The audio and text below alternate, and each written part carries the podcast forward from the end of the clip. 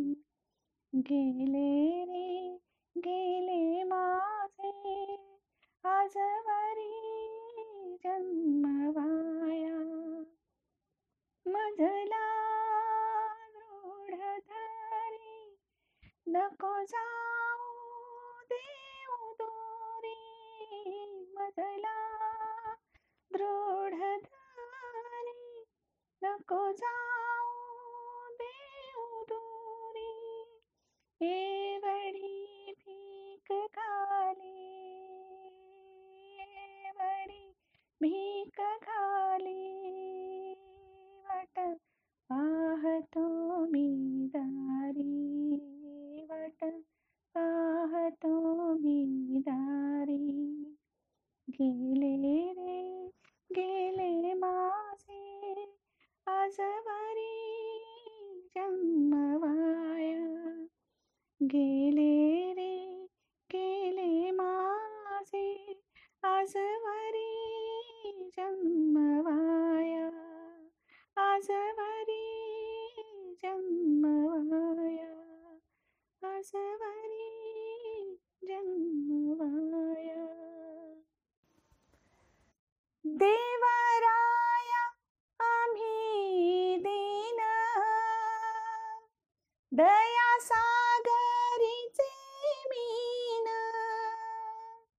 では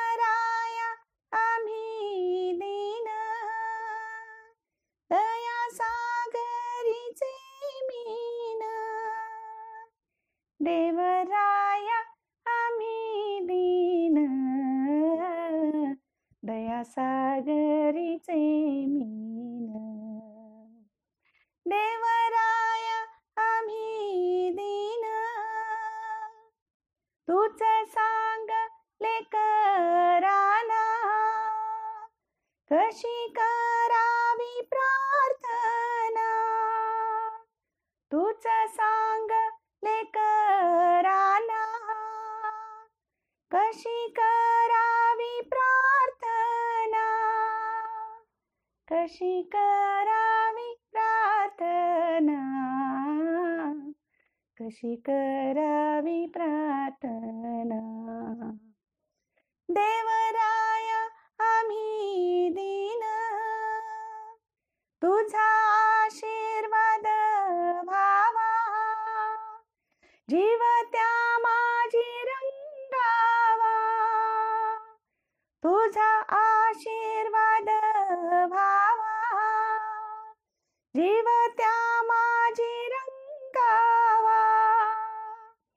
जीव त्या माझी रंगावा. जीव त्या माझी रंगावा. देवराया आम्ही दीन. प्रार्थनेचे अन्न खावे. सिद्ध व्हावे तुझ्या सेवे.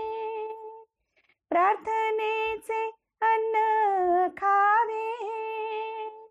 सिद्ध व्हावे तुझ्या सेवे. सिद्ध व्हावे तुझ्या सेवे. सिद्ध व्हावे तुझ्या सेवे. देवराय आम्ही दीन दास म्हण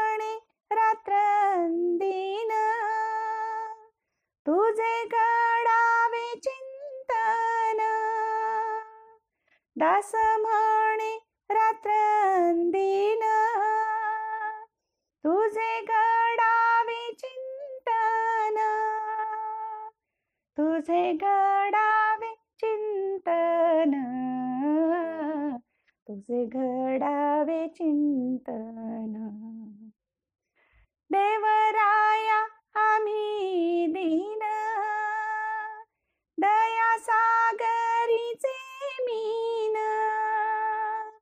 देवराया आम्ही दीन दया सागरीचे मीन. देवराया आम्ही दीन दया सागरीचे मीन. देवराया आम्ही दीन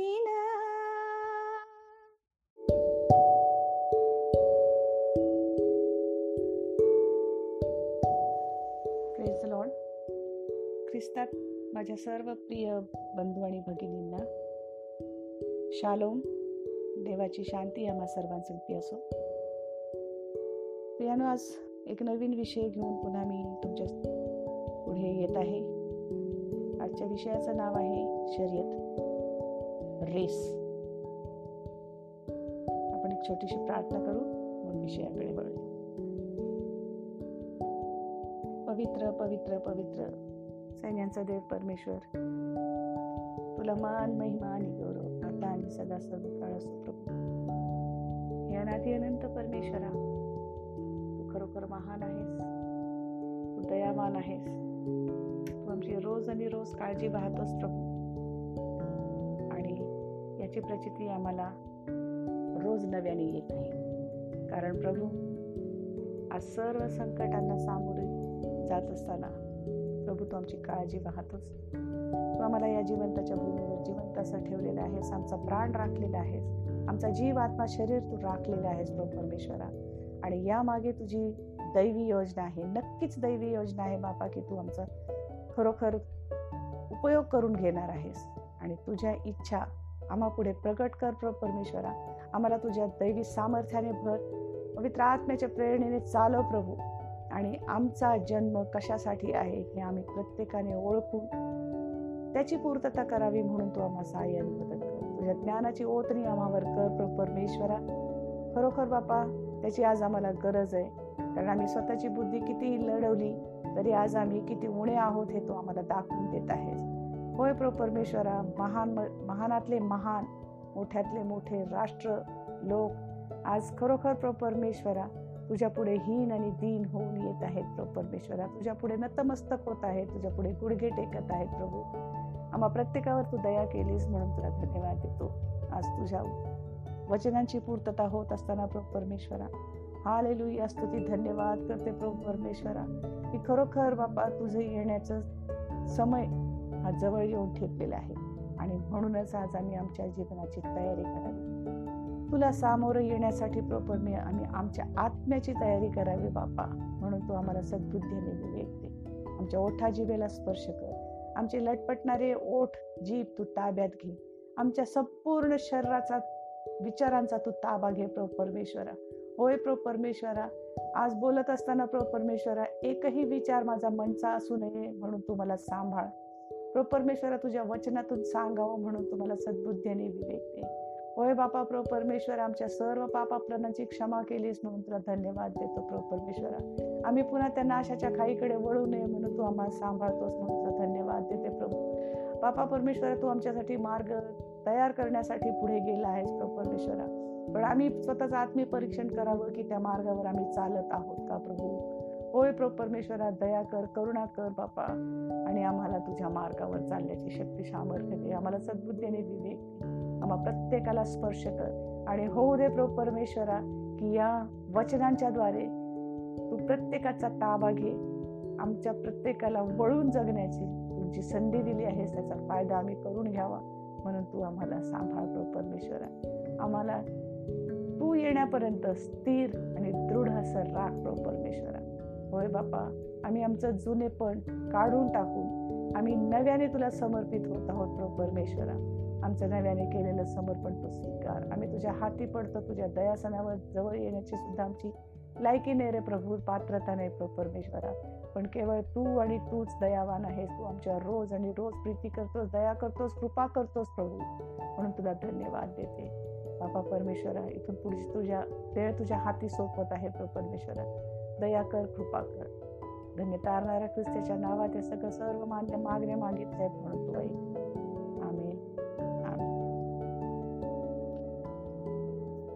आजचा विषय आहे रेस शर्यत.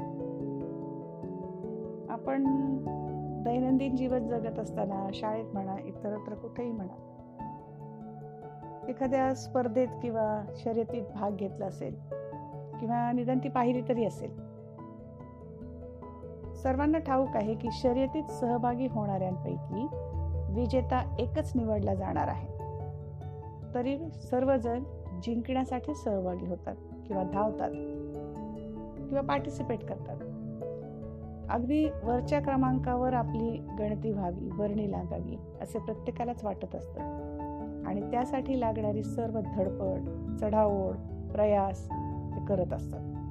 आणि ते पारितोषिक म्हणजे प्रथम क्रमांकाचं पारितोषिक मिळवण्यासाठी अट्टाहास करत असतात. तो मानाचा तुरा आपल्या डोक्यावर सजविण्याचा आटोकाट प्रयत्न करत असतात.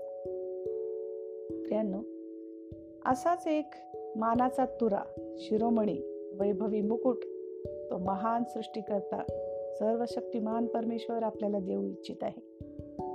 कुणाला मिळेल तो मुकुट? मग त्यासाठी आम्ही धडपडतो का? त्यासाठी आम्ही धावतो का? त्यासाठी आम्ही प्रयास करतो का? त्यासाठी आम्ही अट्टाहास करतो का? त्यासाठी चढाओढ करतो का? हे अविनाशी पारितोषिक आहे जो परमेश्वर आपल्याला देऊ करत आहे. तो अविनाशी मुकुट आहे. मग याच वस्तूसाठी यशयाचा अठ्ठावीसावा अध्याय आणि एक ते पाच वचने काय म्हणतात पाहू. एफ्राईमातील मद्यप्यांच्या दिमाखखोर मुकुटाचा द्राक्षरसाने झिंगलेल्यांच्या सुपीक खोऱ्याच्या माथ्यावरील मोठा मोठी शोभा देणारे जे कोमेजणारे फूल त्याचा समूळ नाश होणार. इफ्रायमातील मद्यपांच्या दिमाखखोर मुकुटाचा. आपण पाहतो की मद्यपी दारूने झिंगलेले लोक. मोठमोठ्या गप्पा मोठमोठ्या बढाया मारत असतात. त्यांना असं वाटतं आम्ही राजे. बरोबर आहे ना? पण त्यांच्या माथ्यावर जे वैभवाचं मुकुट ते स्वतःच म्हणजे स्वयंघोषित केलेला असतो ते एक कोमेजणारं फूल आहे. वचन सांगतं की त्याचा समूळ नाश होणार आहे. बंधुजन हो आज आपण अतिशय बिकट अशा परिस्थितीतून जात आहोत. प्रत्येक जण आपल्या घरात दबकून घाबरून बसलेला आहे. जीव मुठीत धरून बसलेला आहे.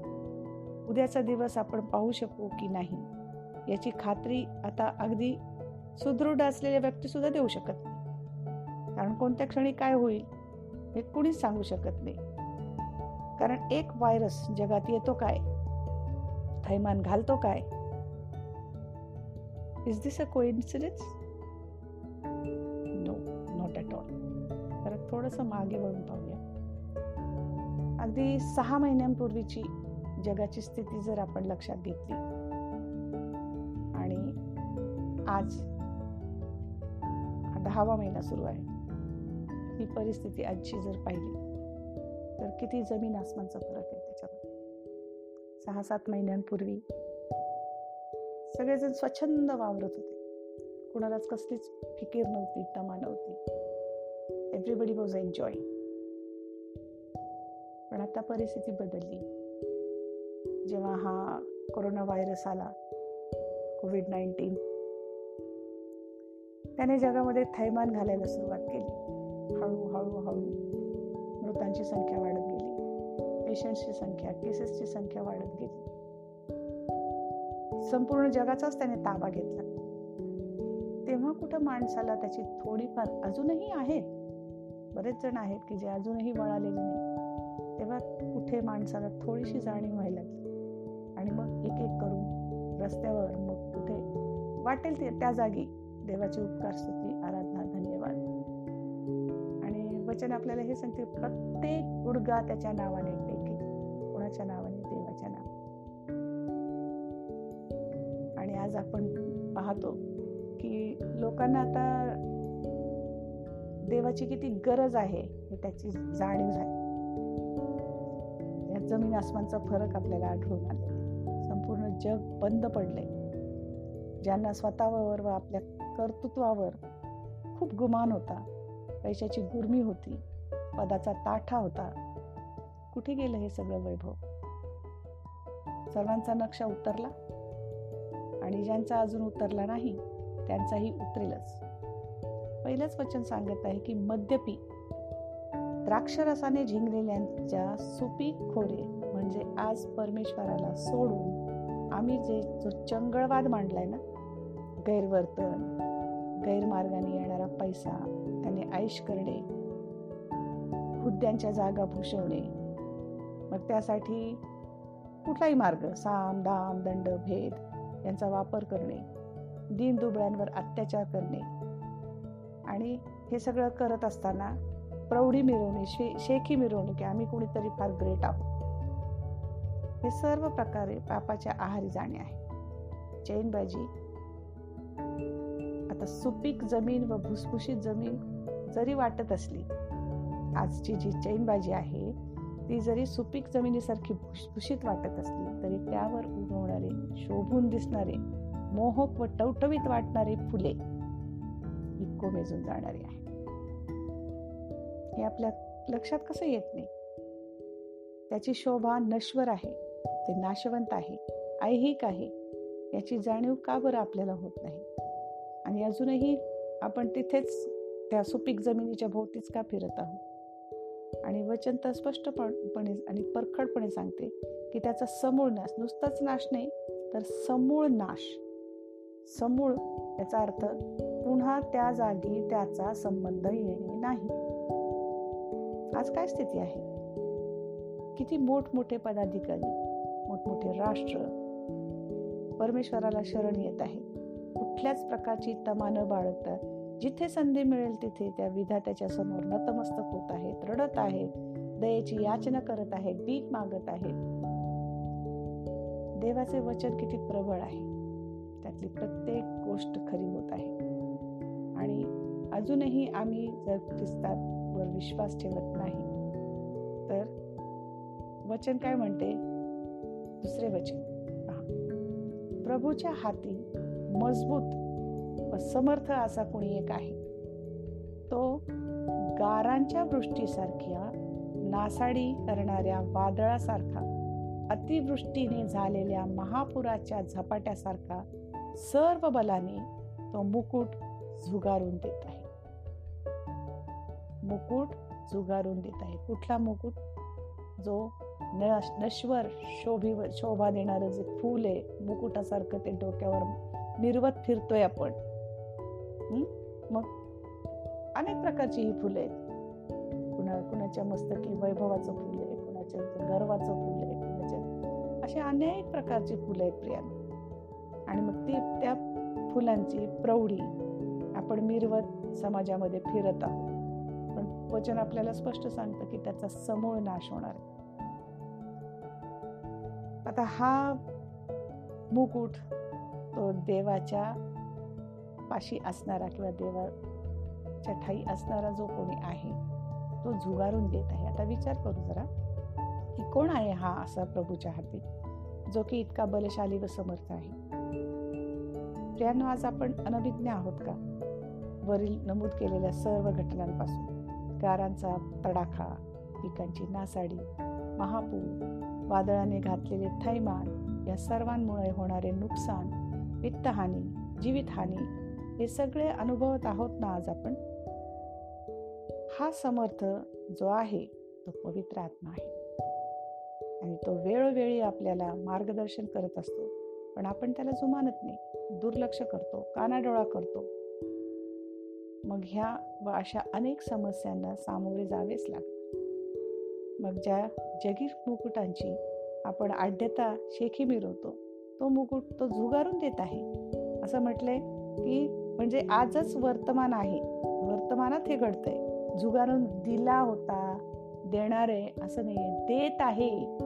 आज आपण पाहतोय काय काय घटना घडतोय. देत आहे means it is a present tense and things are happening right नाव आपण जे शेखी मिरवतो तो मुकुट त्याने झुगारून दिलेला आहे. कितीतरी लोकांना आज त्याची जागा त्याने दाखवून दिलेली का नाही अजून कोविड नाईन्टीन वर काही इलाज सापड वॅक्सिन सापड कुठे गेली आपली बुद्धिमत्ता? कुठे गेली आपली ती वैभवाची सौंदर्याची मानाची हुद्द्यांच्या पैशांची मुकुट आज कुठे गेली? मद्यपानच्या दिमागखोर मुकुट तर पायाखाली तुडवतील असे म्हटलंय. आपण मद्यपांची स्थिती काय आहे? रोजच पाहतो. आणि सुपीक खोऱ्यामध्ये कितीही सुबत्ता आली तरी जर ख्रिस्त हा मुकुट तुमच्या आमच्या मस्तकी नसेल तर त्याचा नायनाट हा निश्चित ठरले. आणि आता पाहूया आपण पाचवे वचन काय सांगते. त्या दिवशी सेनाधीश परमेश्वर आपल्या अवशिष्ट लोकास वैभवी मुकुट म्हणजे शोभिवंत किरीट असा होईल. वचन अगदी रोखठोकपणे काय सांगते? की ख्रिस्त हा मुकुट होईल किती मोठी गोष्ट आहे ख्रिस्त देवाचा पुत्र ज्याने तुम्हा माझ्यासाठी तुमच्यासाठी प्राण दिला तो आमचा मुकुट होणार आहे. पण नेमका कोणाचा? आपल्या अवशिष्ट लोकांचा. कोण आहेत हे अवशिष्ट लोक? ते लोक हेच आहेत की कितीही बिकट परिस्थिती प्रसंग येऊ ख्रिस्ताला न सोडणार त्याच्या मार्गाचे अवलंबन करणार प्रार्थनापूर्वक जीवन जगणारे असे धार्मिक जीवन व्यतीत करणारे त्याच्या वचनाचे पालन करणारे शेवटपर्यंत टिकून राहणारे. गरजेचं नाही की ख्रिस्त येईपर्यंत आपण जिवंतच राहिलं पाहिजे. तुम्ही तुमच्या आयुष्यात जी काही पातके केली त्या पापांची क्षमा मागून वळून जगलात ख्रिस्ताचा स्वीकार केला अंगीकार केला. त्याच्या मार्गात चालला.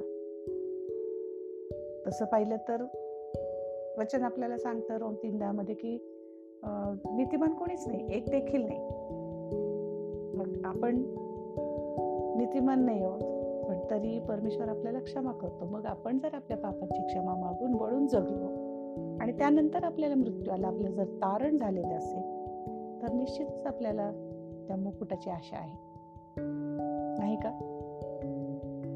मग जर शेवटपर्यंत आपण टिकून राहिलो टिकून राहणारे तेच ते या मुकुटाचे एलिजिबल आहे आपल्याला समस्या आल्या तरी उपकार स्तुतीच करणारे देवाला कुठल्याच प्रकारचे दूषण न लावणारे परीक्षेत आढळ राहणारे. आपण उदाहरणच द्यायचं झालं तर इयोबाचं किती मोठं उदाहरण आपल्याला पवित्र शास्त्रात सापडतं. त्याची त्याने धन संपत्ती आरोग्य मुले बाळे एकूण काय तर त्याने आपलं सर्वस्वच गमाविले. त्याच्या स्वतःच्या पत्नीनेही त्याचा धिक्कार केला त्याला दोष लाविला आणि त्याला म्हटलं की अरे तू देवाचं नाव घ्यायचं सोडून दे आता. सोडून दे तुझ्या देवाचं नाव. आणि हा असा सल्ला दिला की त्याचं नाव घेणं सोड आणि मरून जा. पण तरीही त्याने तसं केलं नाही. शेवटपर्यंत तो टिकून राहिला. हाच तो अवशिष्ट राहण्याचा मार्ग आहे. जर आपलं खच्चीकरण झालं आपल्यावर टीका निंदा नालास्ती काहीही झालं तरी आपण ख्रिस्ताला जर सोडलं नाही हेच ते टिकून राहणं. मग जेव्हा आपल्याला हे ठाऊक आहे की हा जगिक मुकुट तुडविला जाईल झुगारून दिला जाईल नाश होईल मग कशासाठी आपण ही शर्यत ही धाव धावत आहोत. ही रेस पळत आहोत. काय मिळेल आपल्याला कितीही शर्यती शर्थीचे प्रयत्न केले या शर्यतीसाठी? जे मिळेल ते नश्वरच ना? मग जे सार्वकालिक ते मिळविण्यासाठीची शर्यत धावण्याचा आपण प्रयत्न का करत नाही? किंवा का करू नये? त्यासाठी मग आपल्याला काहीही गमवावे लागले तरी चालेल. कारण परमेश्वराला आपल्या गरजा ठाऊक आहेत. आपण जर त्याच्या वचनामध्ये राहतो तर आपलं खच्चीकरण होतंय आपली निंदा नालसी केली जाते आपल्याला अडथळे येतात. त्या अडथळ्यात ते दूर जरी केले नाहीत परमेश्वरांनी पण ते ते अडथळे फेस करण्याची ताकद तो तुम्हाला नक्कीच देतो. वचन आपल्याला असंही सांगतं की जेव्हा मी अशक्त तेव्हा मी सशक्त तेव्हा मी देवाचा अभिमान कारण त्यावेळी परमेश्वराची देवाची ताकद ही माझी ताकद झालेली असते. आणि त्याला ठाऊक आहे की आपल्या गरजा काय आहेत. तो त्या गरजा आपल्या आकाश कपाटे उघडून पुरवतो. तो आपल्या प्रियजनास लागेल ते झोपेतही देतो. आणि म्हणूनच जगातील लोकांच्या बरोबर आपली तुलना करू नका. कारण त्यांच्याबरोबर तुलना केली असताना आम आपल्याला आपण तिटे वाटतो ठेंगणे वाटतो. ते खूप वैभवात उंच पदावर गेलेले असतात. पण तसं नाही आहे प्रियानो. त्यांनी आज जगिक सुख भोगलं तर उद्या त्यांच्या वाट्याला काय आहे? ते कुठल्या मार्गाने त्याच्यावर डिपेंड करतं पण आपण याचा अर्थ असा नव्हे की आपण गरिबीत राहिलो किंवा लाचार दिन राहिलो तरच आपल्याला तो जीवन no no this is totally wrong आपण त्याच्या वचनांमध्ये राहणं आपल्या जीवनाची श्रीमंती ही परमेश्वराचं वचन. त्या मार्गावर आपल्याचं मग बाकीची सुख सगळी आपल्याकडे चालत येतात. ते आपल्या पायाशी लोळण घेतात. देवाला ह्या सगळ्या गोष्टी शक्य आहेत. त्याला अशक्य कुठल्याच नाही. त्यांच्याबरोबर आपण तुलना करू नका. कारण आम्हाला त्याच्यासारखे नव्हे तर त्यांच्यापेक्षा वेगळे व देवाला मान्य असे व्हायचे आहे. The best not good better but the best असे व्हायचं आहे. मग का आपण आपले आयुष्य व्यर्थ घालवत आहोत? आधीच फार उशीर झालेला आहे. शास्त्राप्रमाणे जर पाहिलं तर किती आयुष्यमान आहे आपलं? या मर्त्य मानवाचं. साठ सत्तर वर्ष आणि फारच ताकद असेल तर ऐंशी वर्ष. मग आता आपणच निर्णय घ्यायचा आहे निश्चय करायचा आहे की कोणती शर्यत धावायची?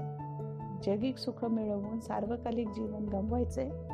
की देवाला बिलगून ख्रिस्ताला आपल्या मस्तकीचा मुकुट बनवायचं हे लक्षात ठेवूया.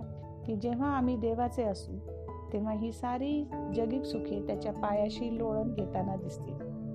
So let's decide today or else it might be too late देव बाप करो आणि आम्हा प्रत्येकाला त्याच्या आध्यात्मिक ज्ञानाने भरण्याची आमेन गॉड ब्लेस यू